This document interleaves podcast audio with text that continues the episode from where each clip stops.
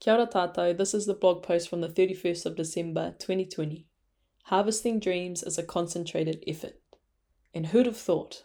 The end of 2020. I hope you gave some good to it, got some good from it, and have more good left in you for what tomorrow might bring. I'm on the this year's passed by so fast waka or canoe, as well as the so much has happened this year, as well as the far out this time last year who would have thought my life would unfold the way that it has? And probably a few other waka as well, to be fair. I don't know about you. Um, but I'm still grateful for all the tides, the waves, the currents, the smooth sailing, and the swells they all got caught up in. However, you feel about the Gregorian New Year, I like how it allows for reflection to take stock of the year and use it as some kind of reference point for growth, progress, process, and otherwise. In a few conversations today, we talked dreams, more specifically, goals, but dreams has more of a ring to it, I think. What are your goals for next year? How did your goals this year turn out? What kind of support do you need to help achieve your goals? All that good stuff. I had one goal this year. Well, I had one goal at the start of the year, which was to plant a garden, which I did. Uh, during lockdown, I planted it. It provided kai and food for the whānau, produced a whole lot of other lessons for me, and everything else that happened or didn't happen this year was a bonus. Sure, I had other things I wanted to do, projects I was focused on, but getting this garden up and running and operational was my main. It wasn't just about the kai or the physical act of working in the garden. We've been on this blog business for almost four years now, Surely we know by now it's never about the physical thing only, but everything it encompasses as well. Having a garden would mean I'd stay home to look after it, which would mean less travel, which would equate to fewer contracts for mahi, which meant I had to figure out how to make money at home, as well as all the metaphors that come with gardening and working the land that transfer so easily to any kind of growth, and especially when we're talking about that mental garden in our mind. In August, I moved to Ōtautahi, so the garden is being looked after by my mama now, and it's thriving by the way because she knows her stuff. anyway, I achieved that goal to a degree, just don't bring it up with my mum. and I'd like to share something with you that's helped me reframe how I approach dreams and goals from my favorite rap I learned last year, R&P by Cordae and Anderson .Paak yeah, I had to bore hard to harvest these dreams. They say it's so much cooler and I can rap it so much cooler. So maybe if we bump into each other, bring it up or play it for me and I'll do it for you, I promise. um, but the more I listen to this verse and I'm the finds a song I like and replay it over and over and over and over again until I learn it, especially if it's a rap kind of guy, the more I listen to it, the more this line started to hit deeper and deeper and resonate with me. And I think it's because I'd never heard dreams described this way before, or not explicitly anyway. When people talk about dreams, usually there's a sense of wonder, of possibility, and magic involved to bring them to life. Dreams don't give a fuck. oh my gosh. Dreams don't give a fuck. They're audacious, bold, and they fan that flame deep within us. I like how that ties into previous blog posts and topics, but anyway, I'll get to that in the review. Uh, whether we take action or not is another matter, but the dreams and hopes we have, the ideal situations, the best selves or best lives are woven from smaller acts of something a little more tangible. When dreams are articulated as something to be harvested, to be worked at and tended to with care and intention, a reframing starts to happen, and you see how the wonder the infinite possibility, the magic, is actually the result of concentrated effort. Our most basic creation whakapapa tells this too. Mai te kore ki te pō ki te ao marama.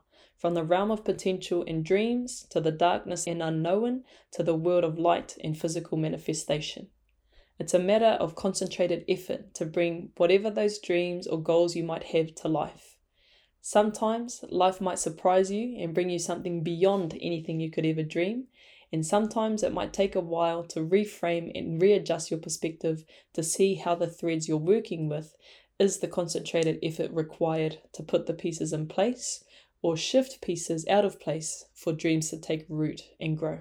All the best to you and the dreams you're about to harvest or are in the middle of harvesting and cultivating for yourself, your whānau, and for your kaupapa.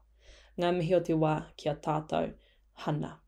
And there's just a little footnote here, asterisk. If you're not a fan of this New Year's, maybe use how it's halfway-ish to Matariki, one sign of the Māori New Year, or maybe that it's 10 months till my birthday, whatever metric you want to use, go hard. oh, I love dreams. I love that space. I love how I feel. I feel the light and the vision, and that's my space that I like to operate in and I love how I feel when I'm in that space.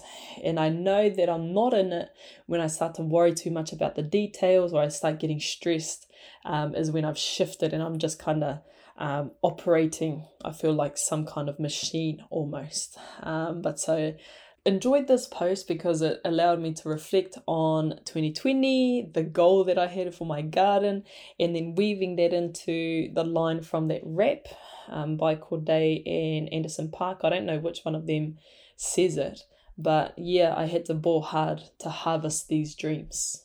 And I mentioned in there, I've never heard dreams described that way, and it makes sense. It clicks because that's part of our whakapapa. It's in our stories as well that that's what you have to do to manifest any thought, any dream, any vision into matter to realize it, to make it happen, you have to work hard at it. And I love how that's applied to dreams rather than goals. I think goals kind of takes the fun out of it, takes that wonder and magic element out of it. Um, but so, really, really, really enjoyed this one. And one of the reflections I made of 2020 and what happened with COVID and other things is how it's really just open those doors of possibility of what we can do, um, what working can look like, because so many of us who were lucky enough to keep our jobs, um, we had to work from home, we had to work remotely, and so technology has advanced in some ways to allow us to do that um, or maybe we lost our jobs, but it wasn't something we wanted to do anyway, and so it freed us up to follow something more aligned to the dreams we have, um, or maybe it shook us up to go after something we've been sitting on, or you know, really harness our gifts and our talents that we're born with to do something about it. And so, yeah, really loved the analogy or being able to weave that in. That wasn't intentional at all. It was just as I was writing the post, it came to me. But I like this last piece, um, which I think brings it together. It's a matter of concentrated effort to bring whatever those dreams or goals you might have to life. Sometimes life might surprise you and bring you something beyond anything you could ever dream of. And this is a nod to last week's post. Um, don't mind me just all in in the feels feeling giddy. Um, and sometimes it might take a while to reframe and readjust your perspective. So that's putting it back on us to take responsibility for how things are and to be accountable for the mindset that we have or the perspective by which we see ourselves in our situations or what we can do at any given time. So i like that as well um, take some time to readjust perspective to see how the threads we're working with that is the concentrated effort. All of those little decisions, all of those little things we do, the behaviors, the habits, that is the concentrated effort required, or the you know the small sacrifices. Those are the that is the concentrated effort required to put the pieces in place or shift pieces out of place for the dreams to take root and grow. And I don't think I've ever thought about dreams as the rako.